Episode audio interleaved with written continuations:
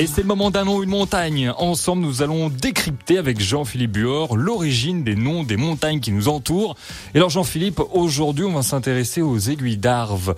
D'où vient l'origine de ce nom, les aiguilles d'Arve? Alors, les aiguilles d'Arve, en fait, s'appellent aiguilles d'Arve simplement parce qu'elles se trouvent sur, euh, sur la commune de Saint-Jean d'Arve.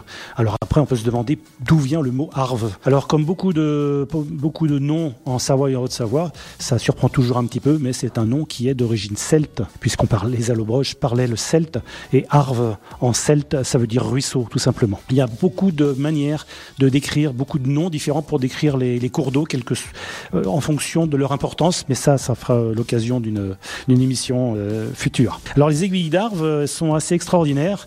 déjà, elles sont bien reconnaissables, bien caractéristiques. Ce sont trois aiguilles qui ont chacun un nom, alors même plusieurs. Il y en a une qui s'appelle Tête de chat, ou encore Petit Jean, ou la Fourchue.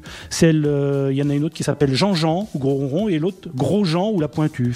Selon les époques, ils avaient différents noms. il faut savoir que dans, l'Antiquité, les aiguilles d'Arve étaient des considérés comme des monuments religieux, étaient vénérés, les aiguilles. Alors, il y a une petite histoire en ce qui concerne l'aiguille méridionale, qui est la plus compliquée à escalader.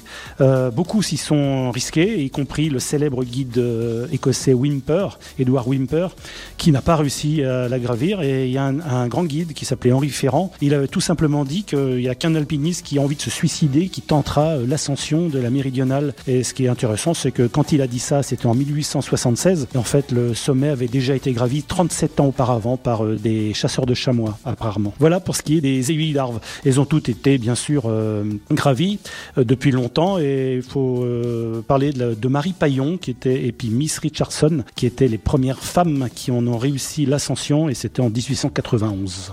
Parce que souvent, on ne, se rappelle que des hommes qui gravissent les premières, mais jamais des, jamais des femmes. Voilà pour les aiguilles d'Arve. Merci Jean-Philippe et à lundi prochain